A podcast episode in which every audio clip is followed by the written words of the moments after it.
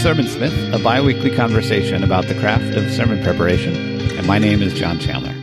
My guest today is Ken Shigematsu. Ken is the senior pastor of 10th Church in Vancouver, British Columbia. I ran across Ken through some articles on preaching today. He had several articles on sermon prep and just some of the rhythms that he's developed to help be able to sustain the preaching that he does. And after reading them, I just knew I had to get him on the podcast. It's been a while coming. I've mentioned him before as I've been looking forward to this interview and glad to finally be able to connect with him and share this one with you. I will tell you that this is Sermonsmith number 89, and Ken reveals something about his sermon prep process that is unique that no, no one else that I recall anyway, that no one else has mentioned. So uh, that's just a little teaser. I'm not going to say any more about it. I think I mentioned that in the midst of the podcast when he says it. Uh, I appreciate that the iTunes reviews keep coming. Have two more to mention. Uh, since the last interview, we've got a couple from Cruz, a very clever spelling of Cruz. I hope that's how you pronounce it. And then Chad M. Smith. Thank you to both of you for your iTunes reviews. We're up to 47, still have a goal to get it to 60. So if you, you know, if you're one of those special 13 people who can help us get there, please go to iTunes and review the podcast. That helps others find the podcast as well. Uh, as always, if you're finding the podcast helpful and you'd be willing to go to patreon.com slash sermonsmith, you can pledge there uh, for each interview that comes out just to help support my time and some of the costs associated with keeping the podcast going. So, all that said, let's move on to our interview today with Ken Shigematsu. I'm just going to start by saying this. I lived in Seattle for three years. I helped start a church just north of Seattle and went to grad school in Seattle and never made it to Vancouver. And that's my biggest regret. Well, you'll have to I come up sometime. Up We'd love to yeah. show you around. It's a beautiful city. But that that being said, tell us about tell us about Tenth Church and tell us about Vancouver and particularly the part of Vancouver where you minister. Sure. So I came to uh, Tenth Church back in 1996, uh, and at the time, uh, the church was graying. It was aging, eh, both in terms of the building and the people. Uh, there were maybe a hundred and something, mostly uh, Caucasian folks here, and uh, the church had cycled through 20 pastors in 20 years, and so wow. there was a lot of turnover. And uh, over the last couple of decades, it's reemerged as a multi-ethnic church with people from all kinds of cultural, uh, racial, and, and, spiritual backgrounds. And uh, it's a church now composed of people of every generation, but a lot of uh, people in their 20s and 30s, families, singles. and we're located in the um, center, the geographic center of Vancouver. Uh, but we also have sites now on the western side of the city and the eastern side of our city too. And when you say the geographic center, is that downtownish or is it more like urban neighborhoods? What's that yeah, like? it's it's it's a, it's a mix. So we're in what's technically called uh, second downtown, and so on the one side of our church are businesses and then on the other side of the church, there's a residential neighborhood. And we're right on Ontario Street, which is the literal east west divide line. So on our side of the street, the addresses start numbering west. And then on the other side of the street, they start numbering east. Gotcha. And what's the what's the background or what's the tradition that 10th Church came out of? Yeah, so 10th Church is part of the Christian and Missionary Alliance, which okay. emerged in the late 1800s yeah. out of the uh, Presbyterian Church. Right. Okay. Um, and would you say it still is part of that, or is that just the history of it? Yeah, it, it's part of our history, and we're officially part of the CMA, though we're, we're seen as kind of on on the edge uh, because we tend to innovate and um, we tend to be seen, I think, in some ways, as a maverick church. yeah, yeah. And so you said you came in 1996. Was that as the lead pastor? Yes. Mm-hmm. Wow. What's so you I mean, I, I, see in your bio that you worked for Sony Corp in Tokyo. Mm-hmm. So, how, what was your path to ministry? Well, I had a had a sense that um, God might be calling me into vocational ministry as a teenager, but I, I wasn't completely sure. And so uh, I ended up pursuing an undergrad degree in business economics and returning back to Japan, where I was uh, born to to work in the corporate world. Um, but while I was there, I volunteered in a small church in the northeastern section of, of, Tokyo and just had a growing sense that I was supposed to go to seminary and pursue vocational ministry. So it was a gradual thing. But now that I'm in it, I love being in the corporate world, but I, I feel that uh, as a pastor, I'm singing the song of my heart and doing what, what I was made to do. Yeah. And you, so back to the church then, like my, my understanding of Vancouver, even though I never made it there, but my understanding of Vancouver is it is one of the most diverse, at least ethnically, uh, you know, and culturally, one of the most diverse cities in the world. That's correct, yeah. Mm-hmm. And so, and you said the church kind of reflects that. Is the church? And you said it's even you've got some diversity age wise. Mm-hmm. Uh, is that still? I, I assume Vancouver's not a cheap place to live. So do you do you even have some um, diversity? Uh, uh I'm I'm losing my words here. Like, is is there diversity even in terms of middle class, lower class, or is it? I mean, is Vancouver as a whole pretty middle class and upper class? Yeah, so there's there's real diversity, and one of the ironies when I first came here was that um, you know the church was middle to upper middle class, and I, I felt that there was no way, given my own uh, very clear limitations as a human being and as a pastor, that I could move the, church ahead. It had gone through a, a period of significant decline. So back in the 50s, there were over a thousand people, and then it had dropped mm. to a hundred and something you know, in the mid 1990s. And, and so I felt compelled to pray for guidance as to our future. And uh, one day during prayer, I sensed the Holy Spirit saying, if you will bless those who cannot repay you, I will bless you, uh, meaning as a church. And I didn't know what that meant, but a homeless man ended up dying outside our, our church building. And, and so I, I was, you know, crushed by that and felt that we needed to open up our building for the homeless, especially on the coldest nights of the year. And so we began a shelter ministry, a feeding ministry, and now we help uh, to connect homeless people to sustainable jobs through a partner ministry. And you know, the Spirit seemed to pour out in a fresh way as, as we began these ministries. And so on any given Sunday, uh, there may be some homeless folks, some people that are very poor, but also CEOs, professors from the University of British Columbia, uh, people who are very successful as surgeons and as professionals. And so there's a there's a mix not only age wise and uh, ethnically, but socioeconomically as well. Yeah. And, with with all that diversity in Vancouver, is Vancouver more of a is it similar to Seattle in that it's a fairly unchurched secular city or spiritual but not religious city, or does it have a little little bit more of a you know, does it have any sort of historical Christian uh, um, tradition going to it, or is it a fairly secular city? Yeah, it is. It is quite secular, and it's been called, if not the one of the most secular major cities in in North America. And so when I arrived here in Vancouver and began to pastor at 10th, I had heard that City Hall was not allowing any more land to be given to, to churches or religious groups because uh, they did a study and the study showed that only 3% were in a church or synagogue or some house of worship on any given weekend. I think it's higher than that, but um, it, it's uh, it's a rare thing for for someone in Vancouver to spend part of their weekend at some house of worship, whether it's Christian or Muslim or some other faith. So the church or the city's assumption was if only 3% of our population is doing this, we're not going to continue to value it. It sounds like.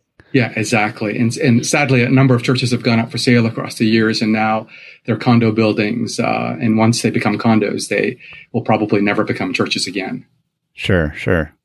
Well, tell us, um, tell us then, like within Tenth Church in particular, and actually, I've I've interviewed a few CMA people. Not too long ago, I had mm-hmm. Jeff and Johnny from 200 Churches podcast as well. Oh yeah, yeah. Um, so but particularly for 10th church but maybe even a refresher for overall cma like what would you, how would you describe the role of the sermon in the life of the congregation yeah so the cma is part of the evangelical uh, church tradition and so uh, we don't, don't actually have a pulpit in, in our church we use something simpler but the, the pulpit in a manner of speaking is in the, the center of the stage and so we would regard the word as central, scripture as inspired, and something that can ultimately lead us to Jesus. So preaching is very important.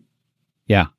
Um, well, then talk about uh, you know, I'm looking, I'm looking at your website right now, the, you know, the podcast and Mhm. I see like the spirit filled life and do justice together, Lord's prayer. So do you do, do you tend to do like thematic series as you plan out your sermons or how do you determine what you're going to preach on?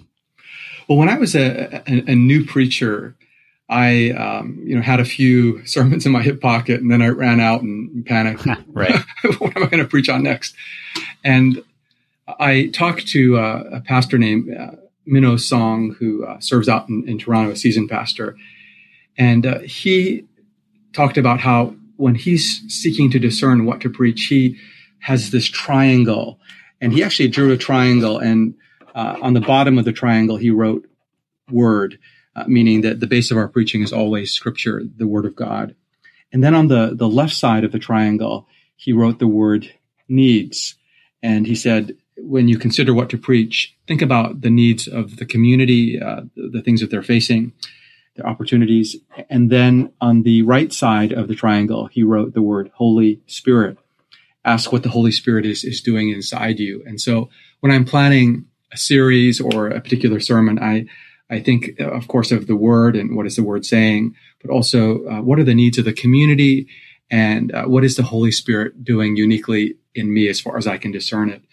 And we also use this model as we plan out our series for the year. Typically in June, at the end of June or early July, I'll head away and spend a good part of a week planning out the sermon series for the coming year, meaning through September to the end of June the following year. We, we basically follow the school year.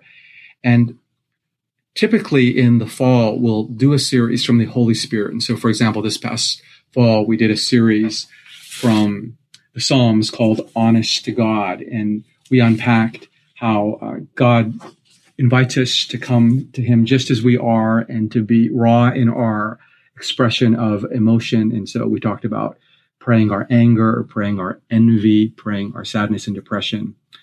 And then we'll typically have a series leading up to Christmas, an Advent series. And then in the new year, uh, we'll we'll typically go to a gospel and have a series uh, from from one of uh, the gospels. And so this past spring, we did a series on the Lord's Prayer, taking it phrase by phrase and developing sermons from that. And then we'll have Easter, and then after Easter, we'll often have a series that comes from either the Book of the Acts or the epistles with a focus on the Holy Spirit. And so we don't always do this, but typically across any given year, there is a kind of Trinitarian emphasis where in the fall we'll emphasize uh, the love of God the Father.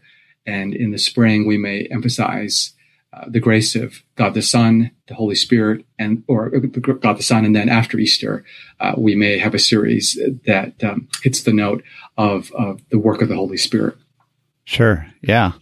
So as you break down, because I've been thinking about this, even you know, we've done a series on parables, and we did a series on the Sermon on the Mount, and uh, so as you break down, even as you go through the gospel, I, this is purely a selfish question on my part. Now I'm just asking for my own benefit here, but it. But as you as you look through, you know, what are different ways to take and approach the Gospels? Uh, what are some of the different ways you've done that in the past? You know, obviously Lord's Prayer here, but what are some other ways you've broken that out to try to have a little bit of a focus in Gospels?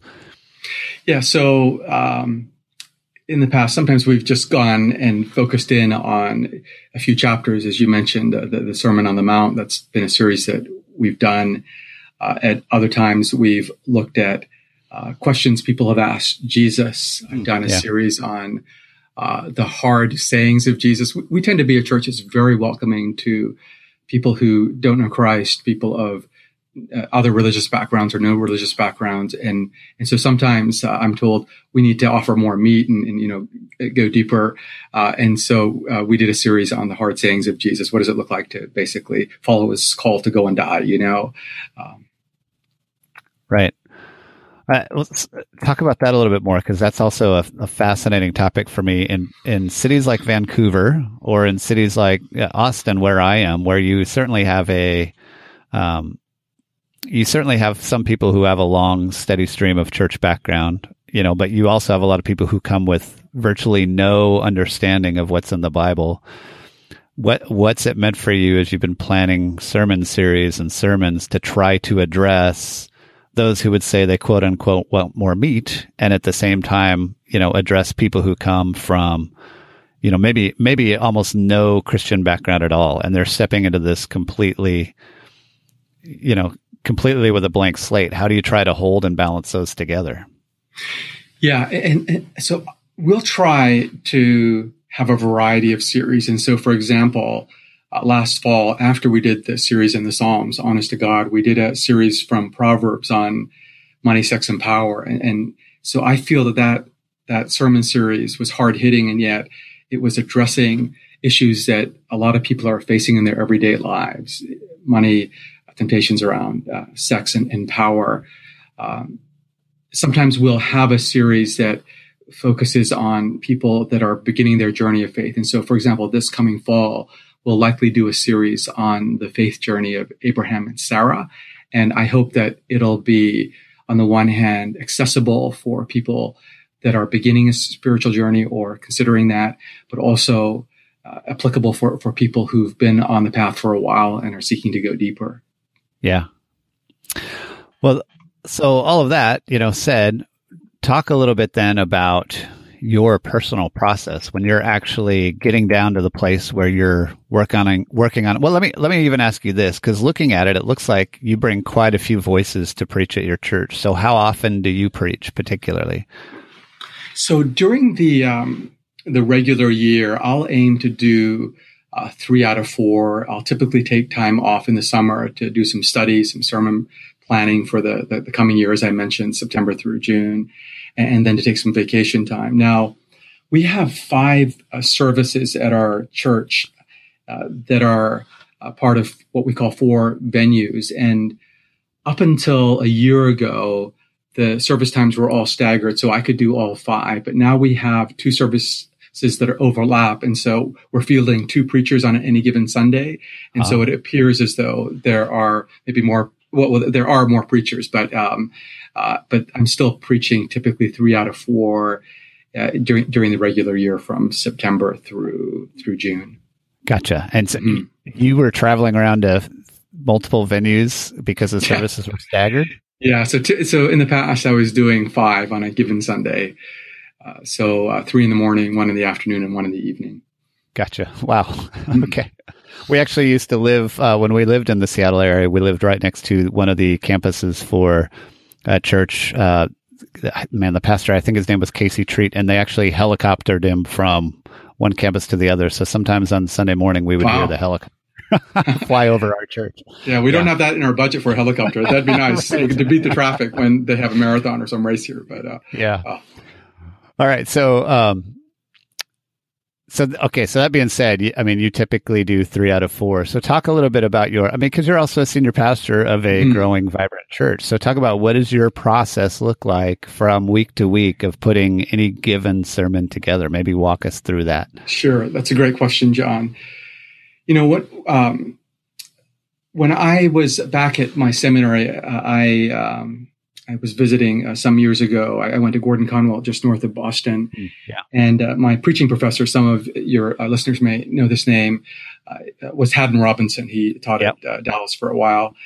And uh, so I, I, walked into his office. He happened to be there. And I, I, said, Haddon, what have you learned recently about preaching? And he said, I've learned that the creative cycle, our creative cycle, typically occurs over a 10 day period. And so if you want to preach your best sermons, you need to start preparing 10 days in advance. Hmm. Well, yeah, that was quite an insight for me because up until that time, I was doing all my sermon prep on the Thursday before the Sunday. And so I, I in the morning, I get up, read the text, then I dive into some exegetical commentaries and then some communicators commentaries.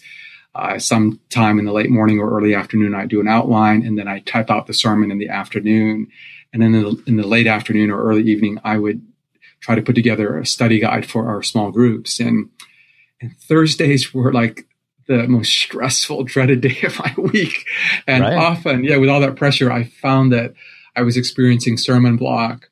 I hated Thursdays. And so, yeah, with Haddon's advice, I began to prepare not the Thursday before, but two Thursdays before. So 10 days out. And every other day, I be in the commentaries in the scriptures. I'd be outlining writing. I wouldn't put any more time into the actual sermon, maybe 10 to 15 hours. But I found that the pace was much more relaxed and that I was more creative and, and that my sermons began to improve.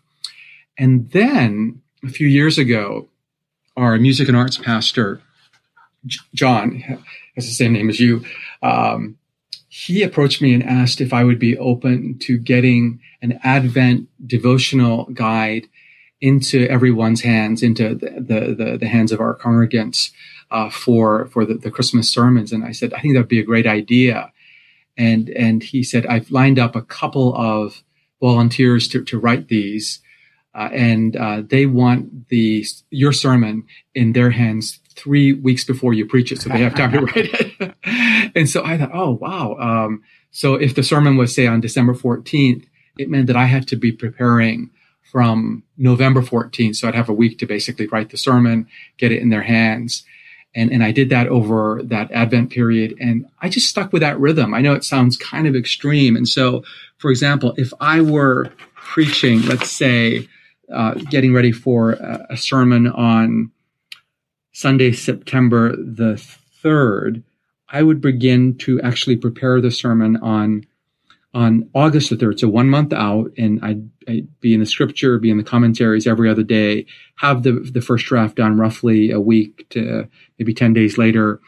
And then I just let it sit for a couple of weeks, come back to it the, the week before, pick it up the Tuesday before I preach it, do an edit.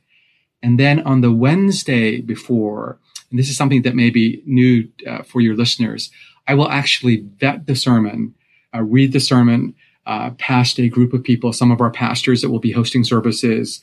There's always a layperson in the group and um, someone who's a woman, and they'll give me feedback.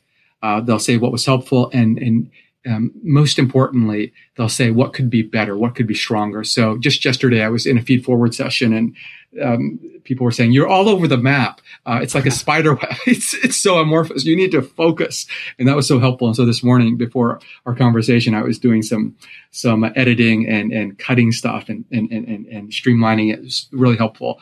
And then um, and then I'll I'll edit uh, the following day, and then I'll review it a few times on Saturday, including once with my wife Saturday night. And because I've reviewed it now, you know, three, maybe four times on the Saturday, on the actual Sunday, I, I can preach the message without notes. I might have minimal notes for quote, sure. quotations and PowerPoint stuff. Um, but this process, it sounds kind of extreme because I start prepping a month in advance. It has really fostered a lot of peace and prayerfulness. And, you know, sermon prep is still hard work. Don't misunderstand me, but it feels much more prayerful. I feel much more open to the guidance of the Spirit, and the stress has been vastly reduced. Right. Yeah. I mean, I, you might be. I'm think. I'm trying to think back. You know, you talk about what you did in the early days, where you sat down on Thursday and tried to do the whole thing. Mm-hmm. You might be the first person who said they tried to do that. I mean, there's certainly people who you know designate significant blocks, but to try to do it all in one day.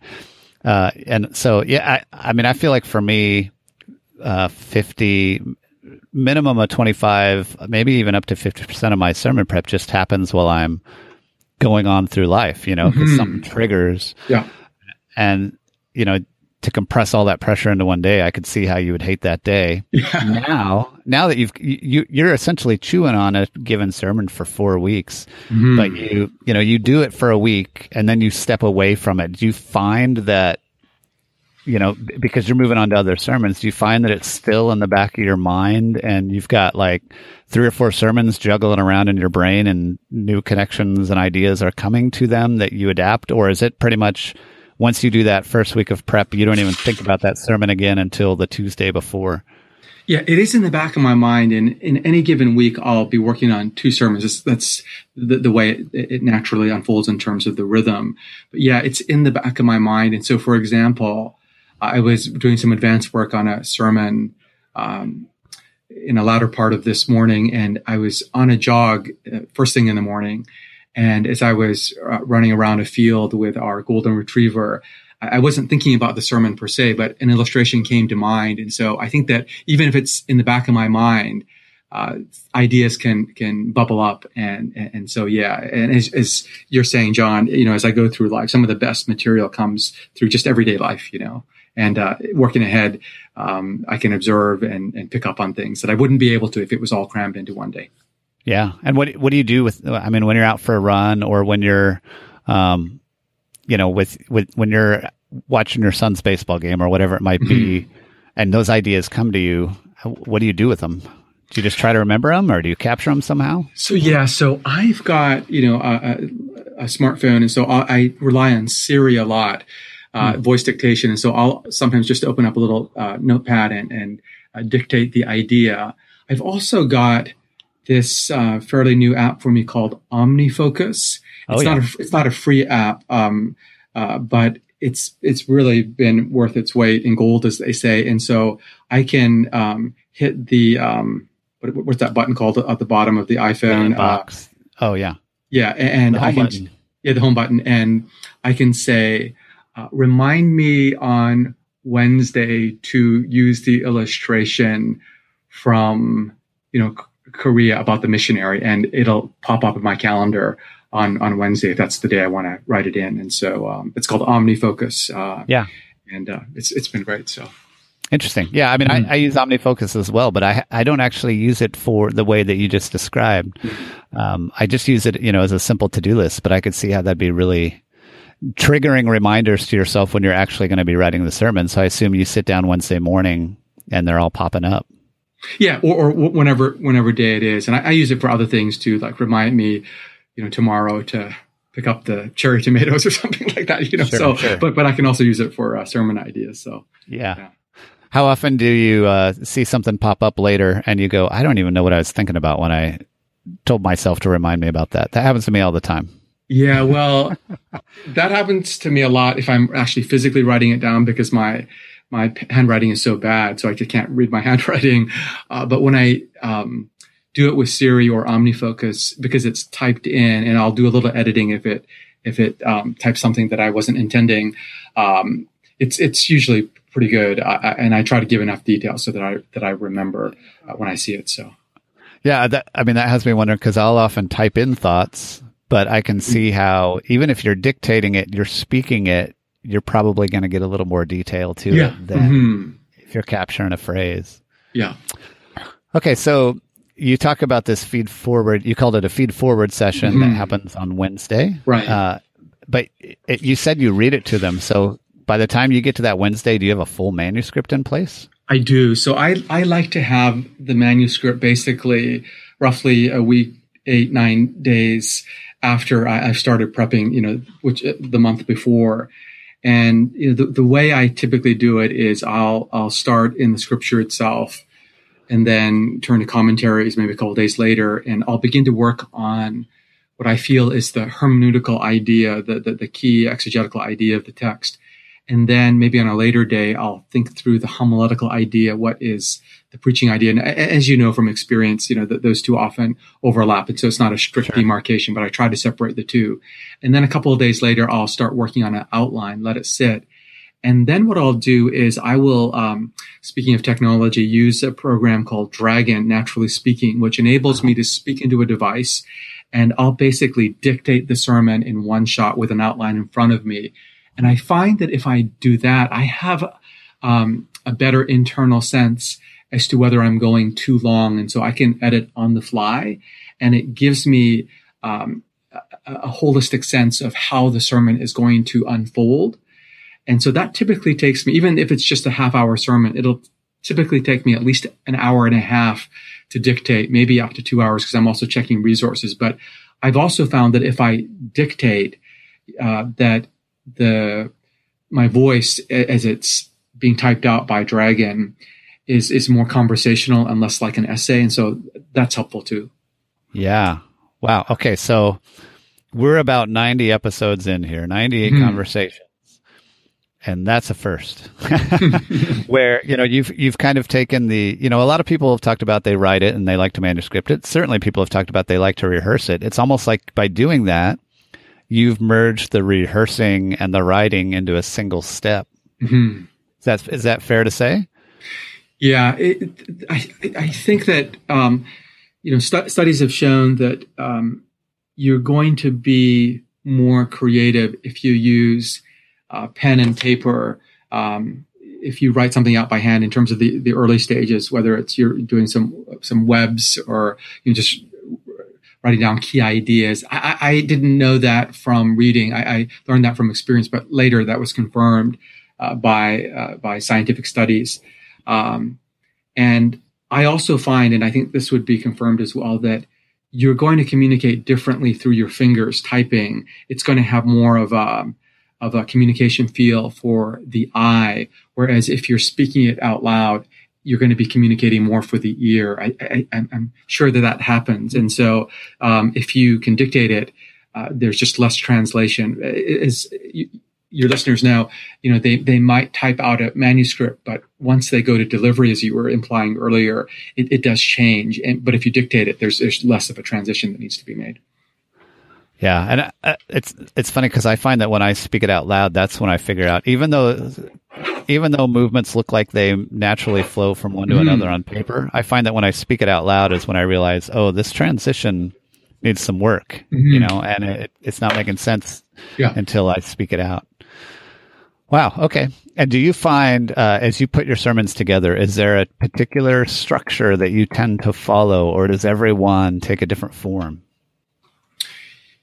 Yeah. So, you know, I was I was taught by you know, Haddon Robinson, and so his his big idea is the big idea basically, uh, and that is that ideally the sermon has one singular idea that you're driving toward. That doesn't mean that you only share one idea, you know, from the text in the sermon, but all the ideas relate to that one big idea, which ideally you can express in 14 words or, or less. I don't always follow that, adhere to that strictly, but I feel the best way to preach is to have that that singular singular idea, and then uh, as someone who has the heart of an evangelist, as someone who has been nurtured in the evangelical tradition, I believe that the goal of of the the sermon is not to provide information, but to foster an encounter with Jesus Christ. And so, wherever and however the text can lead a person to Christ,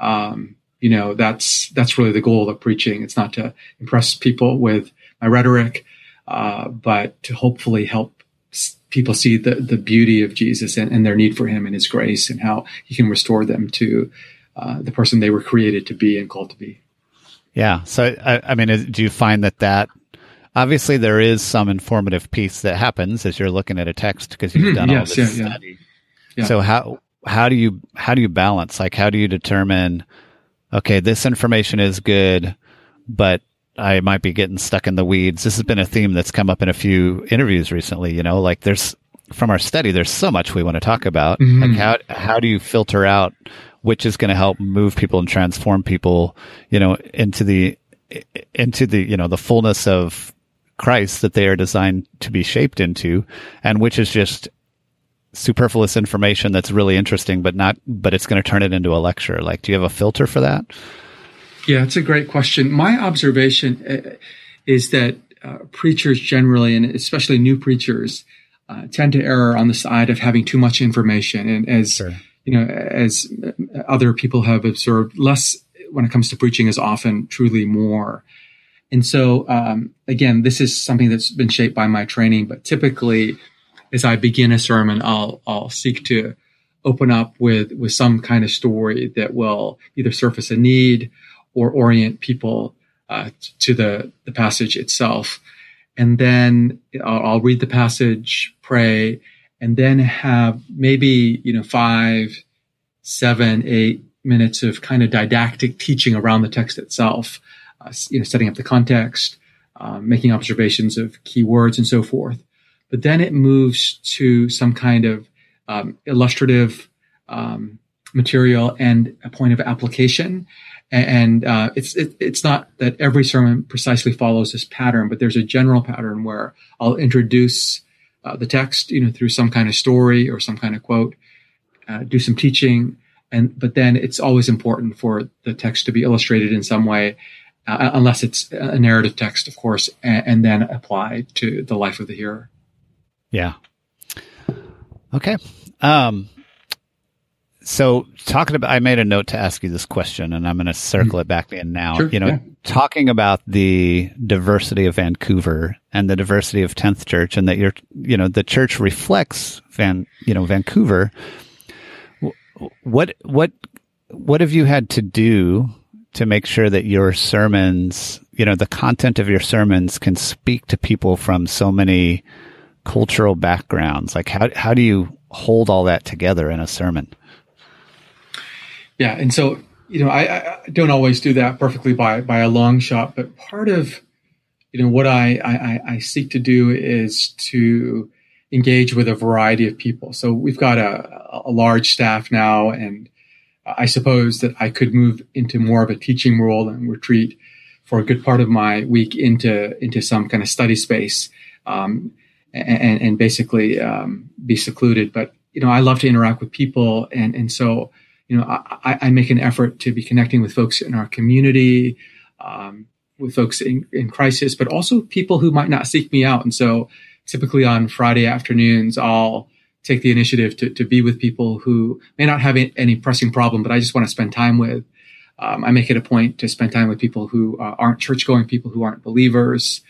Um, right now, we are looking at the the gay issue that's a big issue with a lot of churches and a lot of mm-hmm. communities obviously and so every opportunity i have to spend time with a gay person or a gay couple uh, I, I, I take that opportunity and um, and and so um, interacting with a with a diverse group of people and then reading books that are not only christian and theological but books written by people who aren't christians and including novels i think that helps to diversify yeah. my world yeah uh, and then do you find you end up even bringing, do you, do you use a lot of quotes from those books? Like, do you try to bring that in even as like other voices to interact with? Yeah, yeah, yeah, definitely. It, it sort of naturally bubbles up. And for me, I, I enjoy reading. I, I, I love the movies and, and, uh, I enjoy talking with people. And so, um, uh, I think I would do these things anyway. But yeah, as a preacher, there are definitely benefits because uh, these will bubble up as, as, as good material for sermons. All right, another unique question that I made a note about because you talked about you talked about how there's five services, but there's typically at least one person, you know, preaching somewhere that that you won't be able to do that mm-hmm. sermon. What are they preaching the same theme but their own sermon, or are you collaborating? What's what's what's happening with that? Yeah, so it's the same text, uh, same theme, and because I uh, pr- prepare my manuscript, typically uh, it's done three weeks in advance uh, I'll send them my initial draft. And so if they can benefit from any of the, the work I've done, they're welcome to, to take it and, and, and run with it. But then they certainly uh, make the sermon their own. But yeah, it's on the same text, same theme. And occasionally we will use video. So for example, if we have a, a guest uh, speaker, someone like say Shane Claiborne, who will speak on justice, and we want every service to be hearing the same message, we'll, we'll use video as well. Right. Okay. So the way I found you was, I think on, I think maybe it was on preaching today. I ran across, or maybe it was Christianity, but I somehow I ran across an article that you'd written. I believe it's all it's all blurring together because I also heard your interview on 200 churches, but I believe you, you talked about uh, Sabbath and the value mm. of. Sabbath for you. And I feel like even though even in this article, or maybe it was in this interview. I'm sorry because this was months ago yeah, now. Sure, no, no problem. um, I, you know, I feel like you even talked a little bit about how Sabbath kind of shapes your preaching rhythm or prepares you for that. So, even if not, but talk a little bit about just what Sabbath is meant for your own formation. Sure. So, I recently took the Enneagram. It's a test I think developed by Catholics on you know the, the personality and temperament types, and so I came out as an achiever, a number three, and on Strength Finders, my number one characteristics is competition, and so that's who I am. You know, I, I, think there are a lot of competitive Texans in in uh, Texans, right, um, as well. So uh, maybe I could relate to some of the good folks in your state, but. Um, yeah so Sabbath is really important for me as as a kind of circuit breaker on my tendency to define myself by what I can accomplish and, and achieve. And it's also a really an, it's really an invitation to trust. And so when I was in seminary, I can't remember what triggered it, but I felt convicted to start honoring uh, the Sabbath and I wanted to get decent grades so the door would stay open for a good PhD program down the line, perhaps. Uh, but I decided that I would keep a 24 hour Sabbath. And because I would regularly have Hebrew or Greek exams on Monday morning, and I'm a, I'm a terrible language student, I, I decided to keep the Sabbath from Saturday dinner to Sunday dinner. And it was, it was an act of trust, basically, that I, I would trust God for my academic work and my grades. And when I became a pastor, I found that there was a, a similar dynamic that I wanted to use a lot of my spare time and time that should have been set aside for Sabbath uh, for for prep work. And and so um, a couple of years ago, I was invited to address this large national Pentecostal assembly of like a thousand pastors here in Canada. And I'm not a very detail oriented uh, person, John, and so I hadn't read the invitation very carefully. And a couple of days before, I realized that they weren't asking me to give just one keynote address, but they were asking me to give two presentations, and one would require uh, a brand new message. And I looked at my calendar and I thought the the only time I have to prep that that uh, talk is on my Sabbath, and I felt God saying, you know, trust me, um, you know, rest on the Sabbath, and and and trust me as you prepare, uh, you know, to or anticipate speaking and and so if you're Pentecostal, you know, maybe that's not a problem for you because uh, maybe you're like, oh, you know, what, what's, what's the big deal? You just stand up and the spirit falls on you and you thunder out an oracle. Well, I'm not that anointed. Uh, I, I, actually need to prepare. Um, but I, I, I, didn't prepare much formally and did a little outline, uh, you know, uh, shortly before, but on a day other than my Sabbath. And, and God seemed to be really present. And I, feel that what Sabbath does, among other things, I mean, it, it, prepares me in the sense of it rests me. It helps me to rest uh, and work from rest rather than desperately needing to rest from work. But it puts my heart in a place where I'm reminded that ultimately the work of my ministry and, and, the work of preaching isn't about me and my preparation, but it's about God and something that He's building and about the work of the Spirit. And and so so that it's been a powerful practice um, in shaping my heart and, and, my posture before God. And, and you said you do that on Friday. Uh, actually, I do the, the Sabbath on on on um, Monday. Actually, it's not the best still, day. Still doing on yeah. Monday. Okay. Yeah, yeah. It's for a lot of pastors. That's not the best day because they're really you know strung out from the Sunday. But I actually feel pretty good on on, on the Monday. So. Hmm, okay. Hmm. Um, interesting. So you feel like you're able to uh, in some ways, I can see the argument I've heard for Monday being a bad day off is because you're still wired from Sunday, mm-hmm. right? Do you find that you're able to just say, "Well, I'm done, and this is in God's hands"? Like, is that your hope for doing it on Monday? That you're just you step away and you've done that particular work, and it's all in God's hands before you step back into it. Is that kind of your hope for that? Yeah, that, that's part of my hope for that. And then, you know, Sunday you know, come Monday is still six days off. And so I'm not feeling the pressure of it flooding into a Saturday or a Friday, you know? And, right. and then, um, I try to change things up a lot on, on the Monday. And so I'll typically, and I enjoy this. And so it doesn't feel like work, but I'll go for a swim early in the morning, a, brief swim, and then I'll go to the woods with our golden retriever and and do a run through the forest trails and then I'll come back have breakfast and take our our son who's in the third grade to school and so it's very different and and uh, being in the water, being in the woods just helps me forget about the Sunday in a good way and, and trust that to, into God's hands. Yeah. Mm. Well, thanks, thanks for, uh, thanks for talking about that. Cause that, that was something I, I just really appreciated when, when I'd read it or listened to it. Like I said, I can't remember where I first heard you talking about that or, um, talk a little bit, uh, maybe we'll, we'll wrap up just here with a couple more questions, but talk a little bit about maybe some resources that have helped shape and form you you know, your process or you as a preacher? You've certainly mentioned Haddon Robinson a few times, as many others have as well, but what are some others that have been helpful for shaping you? Yeah, so this may be somewhat unexpected, but um, you know, some years ago, I, I, took a pilgrimage to the holy places of Ireland and visited the ancient monasteries and uh, learned about the contemplative life of the monks. And, and, so, you know, I've really been drawn to things like the Rule of Benedict, uh, the, the, writings of Saint Ignatius of Loyola, and how to discern how the Spirit is is speaking to me.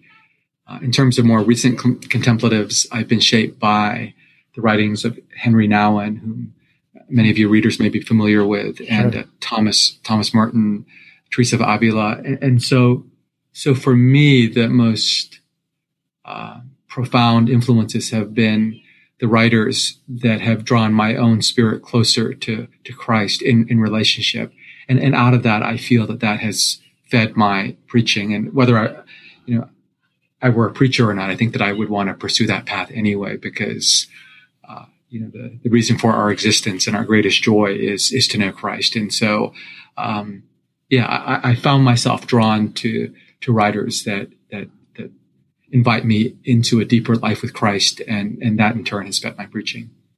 Yeah. All right. Um, I, I also know that you wrote a book, which I assume is, has a lot to do with Sabbath, right? Mm-hmm. Your God, My Everything book. Do you want to talk about that a little bit? Yeah, so that came out of the the journey to Ireland, the, the, the contemplative path that I was on, and you know, I, I never intended to to write a book, but uh, one of my colleagues, Darrell Johnson, who's um, a preacher here in the city and taught preaching at Regent for a number of years, and I were doing a series at Tenth on on Sabbath, and something came up for him on a Sunday. He was supposed to preach a family kind of emergency. And so he had to beg off and ask me to step in. I didn't have a lot of time to prepare. And so I spoke extemporaneously about this rhythm of life that I have that was inspired by the monks. It included Sabbath and uh, exercise and, and, you know, time with family and meditation and prayer and so forth. And there was such a great response to that message. As a lawyer said, I listened to your CD nine times, 10 times. Uh, can we get together and talk about it? An artist who said, I hate rules. I hate structure, but I want to hear more.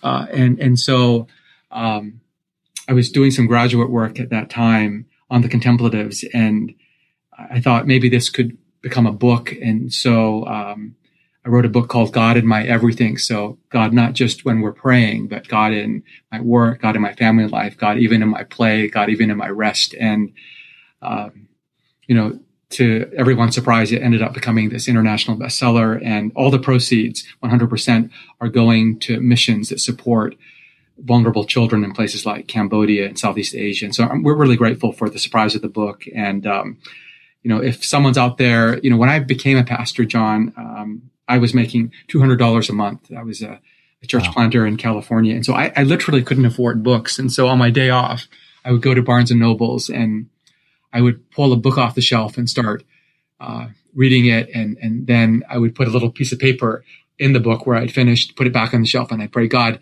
please don't let anyone buy this book. and I come back the following Monday and keep reading. And so if any of your listeners are out there and they can't afford books, um, I'm glad to gift them a copy, send it from here in Vancouver. Um, you can just pass along my address, my email address or whatever, and, and I'd be honored to, to gift uh, pastors or people who uh, can't afford books um, with God in my everything. So, wow, that's generous, Ken. Thank you. Well, that's, I mean, that'll, that'll take us to this final question, which is if people want to keep up with what's happening with you or with 10th Church, like where can they find you online or in the church online? Yeah. So, um, yeah. So our, our uh, website is simply www.tenth, that's spelled out T-E-N-T-H dot C-A. So that's Tango Echo, uh, November Tango Hotel, uh, dot Charlie Alpha. And so our sermons are, are um, listed on the website. And I'm not a big social media person, but my publisher wanted me to be accessible uh, through, right. through one medium. So um, I thought Twitter requires less characters than Facebook. So I am on Twitter, simply um, at and then Ken uh, Shigematsu, just uh, just my name, uh, S H I G E M A T S U, and so you can message me through Twitter if uh, that's that's easier for you too. So, got it.